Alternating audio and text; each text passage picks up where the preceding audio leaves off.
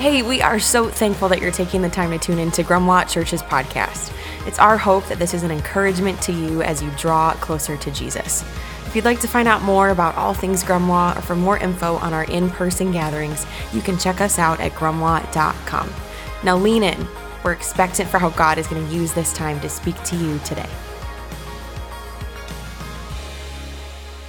Well, good morning, and again, welcome to Grumlaw Church. We are so thankful that all of you decided to tune in this morning, especially on this Memorial Day weekend. So, you might be watching from your living room, you might be watching from the cottage, maybe you're sitting in your living room bitter that you didn't get invited to the cottage. Point being, I don't really care why you're here. I'm just really, really glad that you decided to carve out some time and make this service, make this gathering here a part of your week. Uh, this morning, we are continuing this conversation today regarding following Jesus. Jesus. And, and as we kind of kick this conversation off this morning, I have a question for all of us. And, and you could all answer this, whether you're a Christian, not a Christian, young, old, male, female, black, white, doesn't matter. What makes someone the greatest? What makes someone the greatest? Intentional or not, we sort of inadvertently answer this question all the time. Uh, let's take a professional athlete, for instance. Right now, the NBA playoffs are happening. What, what makes, for instance, Giannis the greatest basketball player on the planet? His work ethic, certainly, his ridiculous stats on both ends of the court, his, his come from nothing story, which I actually already saw a preview. They've already made this into a movie. What about in the, in the business world? Sales figures, profit margins, certainly growth. Uh, for those of you who are in school, largely, right, your, your grades. In, in life, what makes someone the greatest? Well, what you do, maybe, your vocation, where you go on vacation. But by the way, we're not really shy about telling people what we're doing and where we're going on vacation, are we? I'm kind of convinced that more and more people, when they go on vacation, they're just living their entire vacation through a glowing rectangle. How you look, your appearance, what you have, your toys, how you act, your volunteerism, what you know, your intellect. You get the idea that the pursuit of greatness truly is endless.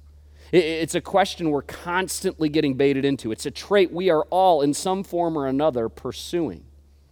And I think, fortunately for us, Jesus actually straight away answers this question. Now, now, for some of you, you might not really give a rip about Jesus' response to this question because you're not really buying into this idea that, that Jesus is actually the Son of God. So his opinion naturally doesn't mean a lot to you or that much more to you than anyone else in the course of history. But, but as a Christian, I consider Jesus to be the greatest person to have ever walked this earth. Probably not surprising that the pastor of a church would make that statement. But, but here's why I think everyone, both the Christian and the non Christian alike, ought to lean into Jesus' response to this question. Now, I want you, very practically speaking, just to think about this. Jesus only spent about 33 years on this earth, and, and nobody debates that. And only three of those 33 years were spent in the public eye, building his brand, building what we would now refer to as Christianity. Again, three years. But yet, here we are, 2,000 years later, and we're still talking about him. Millions upon millions of people still following him. Christianity, actually, in basically every other area of the world but first world countries like America, Christianity thriving and so I share that just to say, even if you're dubious of Jesus being the Son of God, you have to admit that all of that is a little curious. It's undeniable that it's a very, very short list of people that you could even attempt to argue have had a greater impact on the course of human history than this rabbi from the middle of nowhere. So, I believe when Jesus shares the ingredients for what makes someone the greatest, we would all be wise to lean in. Now, we're better right now than halfway through a series titled, again, Follow, which, which means if you're new around here, perhaps you've been as faithful in your Sunday attendance as my kids were going to school post COVID. Remember those days? You get that call like every day, like, hey, your kid might have been exposed on the bus today. You're like, what else is new? Logan, I guess you're not going to school again this week. Anyway, you'd be well served to play some catch up, which you can conveniently do at grumlaw.com slash messages. By the way, I kind of thought of that like earlier this week. I was really proud of myself. Or you can find us under Grumlaw Church wherever it is that you happen to listen to those podcasts. But just so you're not swimming in the dark, the premise of the series goes like this uh, Believing, as we've been talking about, is easy. Church, it's just not that difficult to believe in a guy who predicted his own death and predicted his own resurrection. Like Jesus actually pulled that off. God, your creator, made the standard by which you get that right standing back with Him extraordinarily simple. Comes down to belief, faith, trust, synonymous terms. Belief in Jesus and belief in Jesus alone. Not belief plus good works, not belief plus all these religious steps. It's just belief. That's it. But as Jesus would remind us throughout that three year public ministry, following is, is hard. Actually, following Jesus is, is no joke. It's an all out war waged against yourself and what comes natural to every one of us. It's handing Jesus the keys and saying, okay, wherever you want to take me, I will go. Jesus, officially, nothing is off limits. It's a commitment to leverage our entire lives for the kingdom of God. As a follower of Jesus, you no longer the call the shots, He does. But, but He also reminds us over and over and over again I am worth it. That come the end of your life, both for the Christian and the non Christian alike, what will quickly and sharply come into focus is the degree to which you leveraged your life for the kingdom of God. In that moment, it cannot be overstated. Nothing nothing else will matter. And for those who leverage their lives for Jesus, for those who truly followed Jesus during their rather temporary stay on this earth, they will undeniably declare Jesus was worth it. He is worth it. So, what we've been doing in this series is comparing and contrasting the way of Jesus versus the way of this world, the way of Jesus versus the way of our flesh, what comes natural to all of us. And, following lockstep with that pattern, today we're going to be talking about service over self.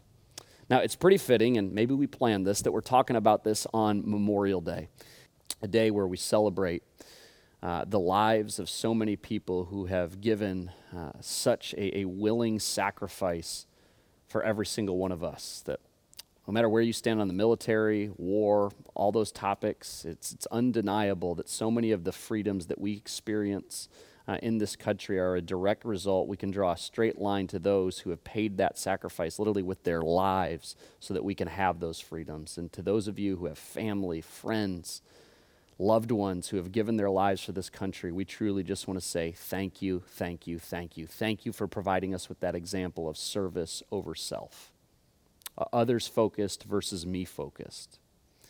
It, it doesn't take long to figure out which way our world tends to lean, and frankly, which way you, which way I tend to lean. In fact, when we look at this question, what makes someone the greatest? It, it almost feels like we're getting baited into the answer. In, in order to become the greatest, I mean, right, you, you have to look out for you. In fact, by not placing yourself ahead of others, it, it, would seem like you're placing yourself at a disadvantage. You're kind of giving your competitors, so to speak, the upper hand. But, but Jesus happens to teach something drastically different. As he so often would, flipping everything we thought we knew upside down. And if I can be so forward, something that is undeniably better. It's actually something that's arguably the most elementary, the most basic, and well modeled teaching from Jesus himself. The, the idea of placing others ahead of self, or again, service over self. And, and the reason that Jesus made such a big deal of this during his time on earth is because he knew what we all actually know that left to our own devices, left to our flesh, we all naturally drift towards what's best for me. So, so, take, for example, hey, would you like to volunteer with us at an upcoming Saturday at Franklin Avenue Mission? Like, it's going to be fun. A bunch of us are going to get together. You know, you got to give up one Saturday here in the summer, but you, you want to come? What's best for me? Hey, would you consider serving back in our kids program? By the way, these aren't hypotheticals, these are real life. Would you consider serving back in our kids program? We really could use some more volunteers back there. I mean, there's a lot of volunteers that almost serve every single week each month. I don't know, I need to think about it. What's best for me? That the new neighbor just moves in and it looks like they could definitely use some help. Am I going to go over there and help or am I just going to go over and say hello and introduce myself and head for the hills? What's best for me? selflessness, service, doesn't come natural to a single person watching right now. In fact, not a single person on this planet. Not, not even Mother Teresa, I assure you, not even your handsome pastor. But yet, despite that natural propensity towards self, towards what's best for me, Jesus could not have been more clear that one of the distinguishing marks of his followers, not just his believers, but his followers, would be their willingness to place others ahead of themselves.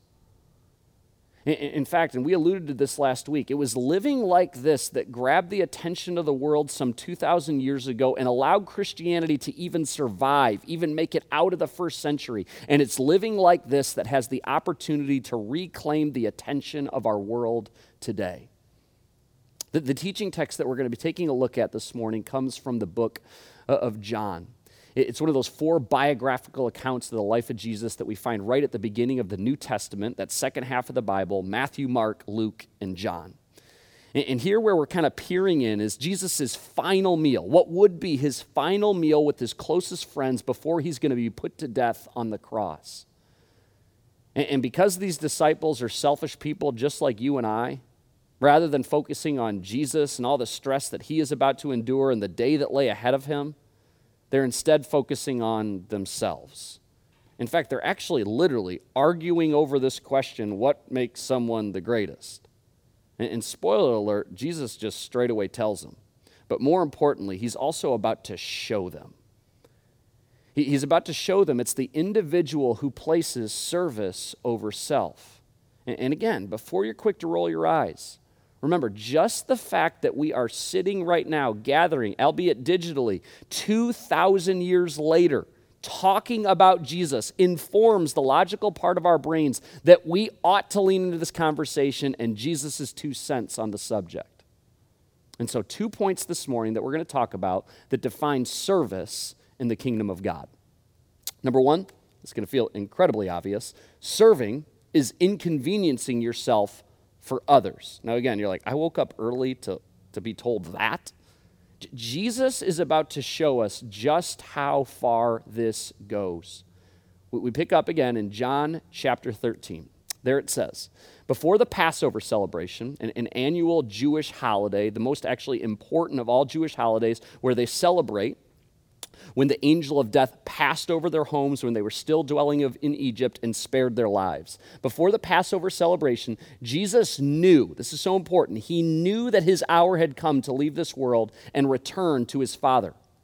I, want you to just take a quick second and allow the gravity of this statement right here to sink in.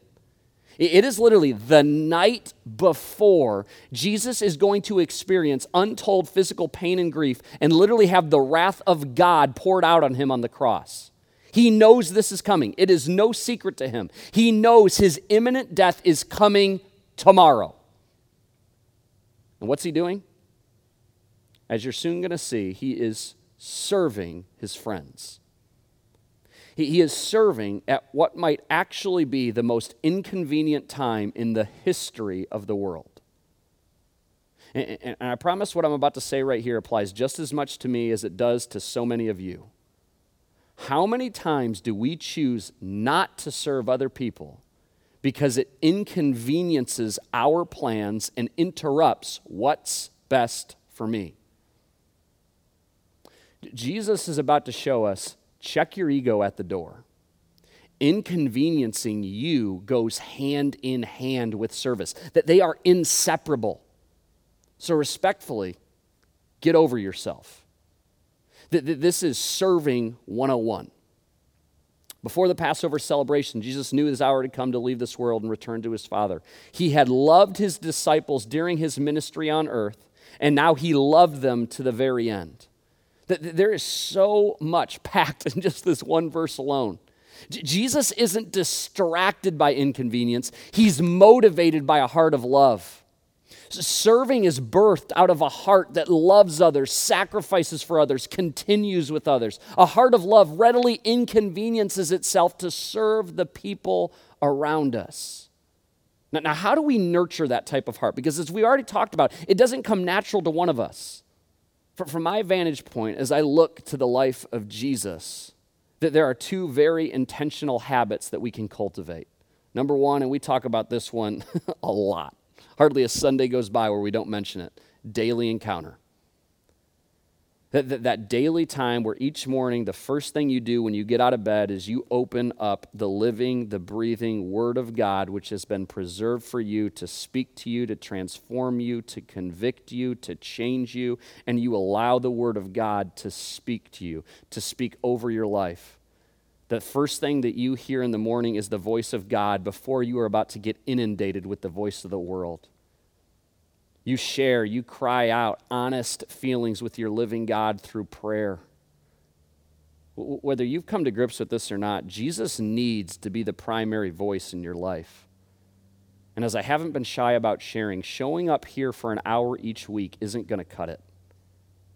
Every single one of us, this is true. You become what you give your mind to, which is why that daily time with Jesus is so important.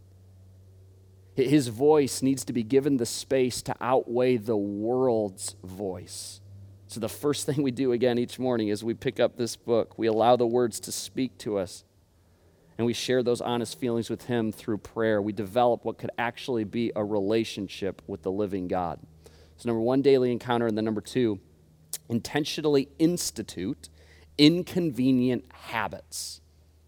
Now, I want you to think about it. Every single one of us, intentional or not, we are cultivating a spirit of selfishness in our lives just by virtue of the fact that we live in America. You have to intentionally decide to push back on this by instituting, by scheduling inconvenient, selfless habits. We must not deceive ourselves into thinking, well, when those opportunities come along to serve other people, I'm just going to jump on them kind of haphazardly. No, you won't. The only way that you say yes to those random, to those one off occasions is because you have intentionally cultivated this into your life previously.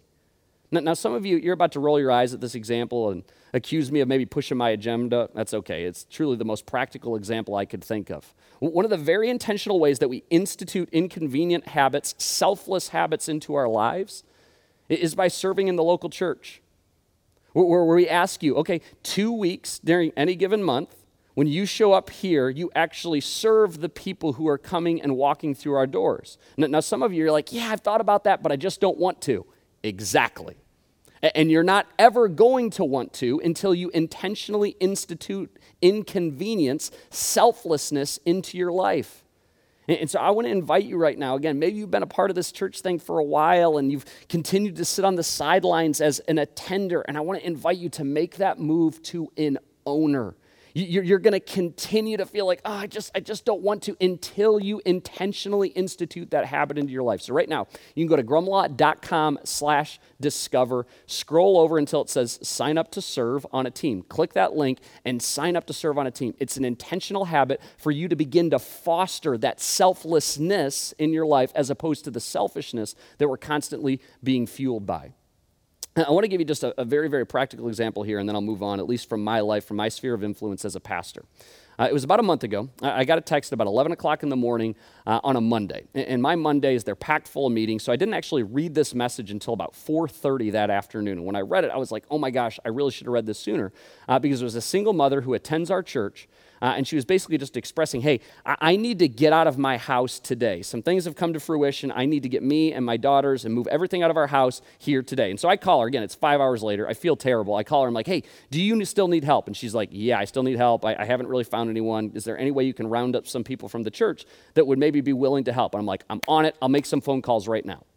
Uh, let me, let me just again challenge all of you. Think about this. Who do you suppose I called in that moment? I mean, there was a real sense of urgency. We were working with about four hours. You think I called the people who were going to maybe give me excuses, the same people that frankly give about 8,000 reasons as to why they don't serve on a team right now?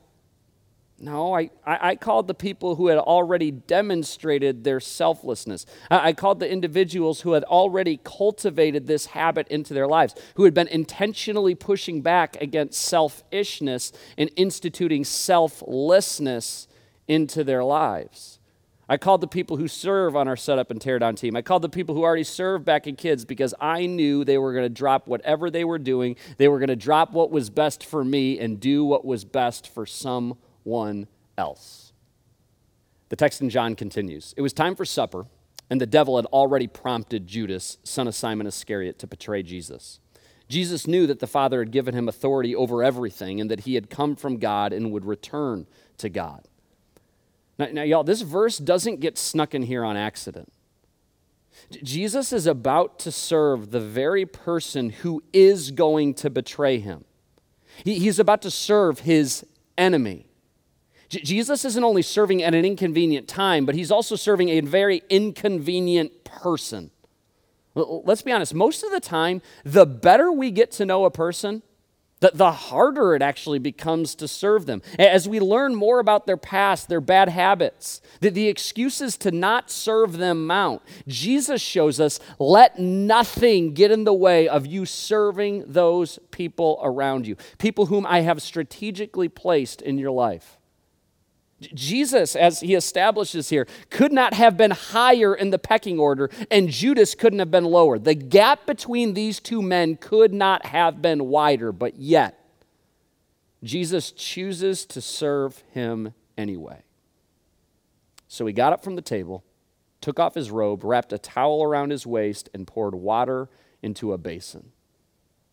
And, and, the discomfort that starts to fill this room in this moment cannot be measured. Because the disciples, they're starting to murmur and have conversations. They're starting to figure out what Jesus is about to do.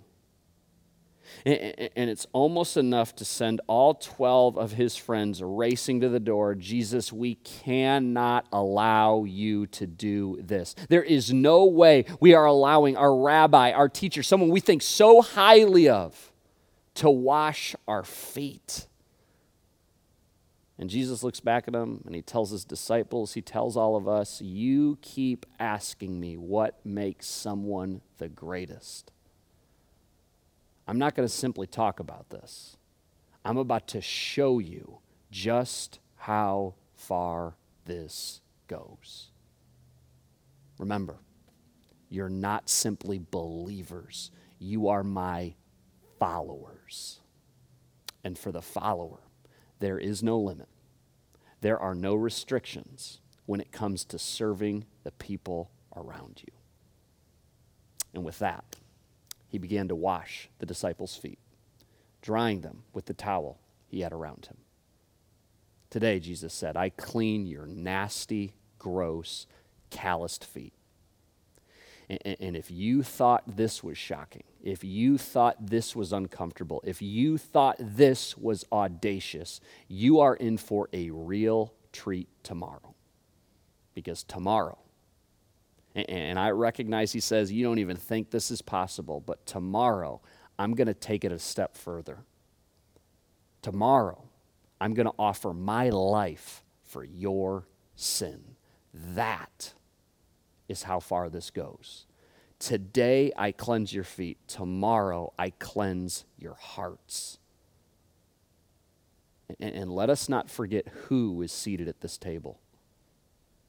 I mean, come on. It's one thing to clean the feet of your closest friend, but what about the man you know is about to sell you out for a mere 30 pieces of silver. The dude that you have given the better part of three years of your life to is about to rip your heart out in one of the most loathsome acts imaginable. Jesus kneels down and washes the feet of Judas sort of a parallel to the God of the universe getting off his throne, coming to earth, then dying on a cross, knowing that the vast majority of people on this earth would still end up rejecting him. Whatever excuse, whatever excuses you've used in the past, I dare say Jesus has you beat. Get near, get low, get vulnerable get into their mess. And then, number two, serving shows Jesus to others.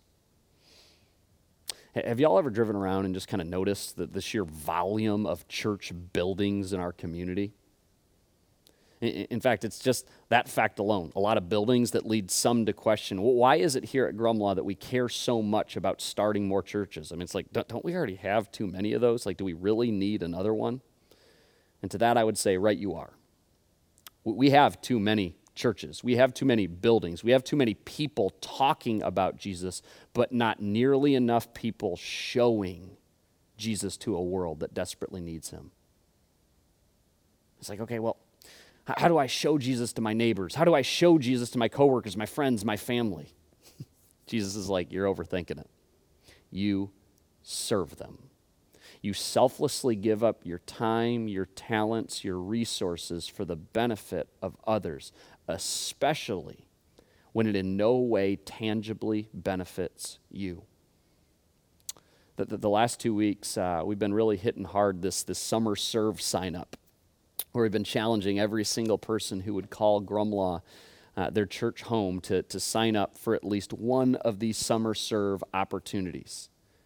Uh, right now, I looked at the middle of this week. There's uh, 116 people that we have signed up. And honestly, I was kind of surprised by that number. I was actually like, okay, th- that, that's not horrible. But on any given weekend, you know, we'll have anywhere between 700, 800 people showing up across both of our campuses. So 116, we got a lot more people than that that call this place their church home. And again, I want to challenge you, I want to invite you. If you call this place your church home, don't you dare not sign up for one of these summer serve opportunities. T- take out your phone right now, wherever you're watching from, go to grumlaw.com slash discover and sign up for one of these things. Even you're like, oh, okay, I'm going to get to it later. No, you won't. We're capable of endless self deception. Sign up right now while the conviction is still running hot. Now, maybe some of you, you're skeptical. You, you think guys like me that do what I do for a living, pastors, we're a bunch of swindlers? I'm telling you, there are plenty of opportunities if you go here that in no way tangibly benefit this church, just organizations that so recklessly love and serve on this community. After washing their feet, he put on his robe again and sat down and asked, Do you understand what I was doing? You call me teacher and Lord, and you're right, because that's what I am. That is who I am. Jesus reminds these disciples of his position. He is indeed Lord. He was there when the heavens and the earth were created. The greatest person ever has taken on the lowest position. As his followers, not just believers, followers, were to do the same.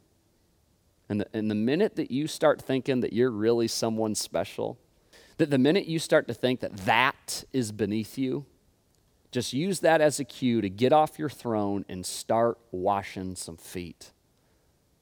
Remember, Jesus actually was something, but yet he considered himself as nothing and took on the role of the servant for you, giving his life for you, would have died for you if it was just you. Church, dream with me here for a second. Wouldn't it be something if more than anything else, we, Grumlaw, as a faith community, were known as a group of people who, who thought of ourselves as nothing. And, and as a result, that there was nothing that was beneath us. A, a group of people, a group of followers who readily inconvenienced ourselves for the benefit of this community that we're privileged to be in. That would be something. And since I, Jesus continues, your Lord and teacher, have washed your feet, he says, hey, follow my example. You ought to wash each other's feet. I've given you an example to follow. Do as I have done to you. I tell you the truth slaves are not greater than their master, nor is the messenger more important than the one who sends the message. Now that you know these things, God will bless you for doing them. Now, now, these right here might feel like merely motivational or inspirational words from just another guy, but then tomorrow happened. When the same guy who said these words offered his life for your sin. That's how far this goes. And that man, your sacrificial lamb, your risen Savior, he invites you follow me. Don't just believe in me, follow me. And, whenever you find yourself at a crossroads, unsure of where God may be leading, default to the position that places others ahead of you. Place service over self. Church, serving others shows Jesus to a broken world that desperately needs him. Serving others causes people to lean in, to ask questions, to take a closer look. When we examine this question, what makes someone the greatest? Jesus, your Savior, He tells us, but more importantly, He shows us it's those that place others ahead of me. Service ahead of self.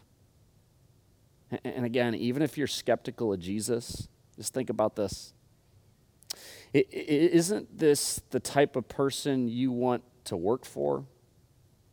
Isn't it true that this is the type of person that you want to date, that you want to be married to? Isn't it true that this is the type of person you want to work alongside, have living next door? Isn't it true that this is the teacher that you want in your child's classroom? Isn't it true that this is the boy you want your daughter bringing home? Even though we all drift towards what's best for me, selfishness, it is selflessness, service that we want from all the people around us. Let us be that person to those whom God has placed in our lives. But rather than being a faith community that asks, What's best for me? Let Grumlaw, let this be a church where we ask, What's best for the me beside me? Where we're serving at inconvenient times and inconvenient ways towards inconvenient people, and for the follower of Jesus, all for the purpose of pointing to an inconceivable God. We don't need any more believers merely talking about Jesus. We need followers actually showing people Jesus. Followers placing service over self.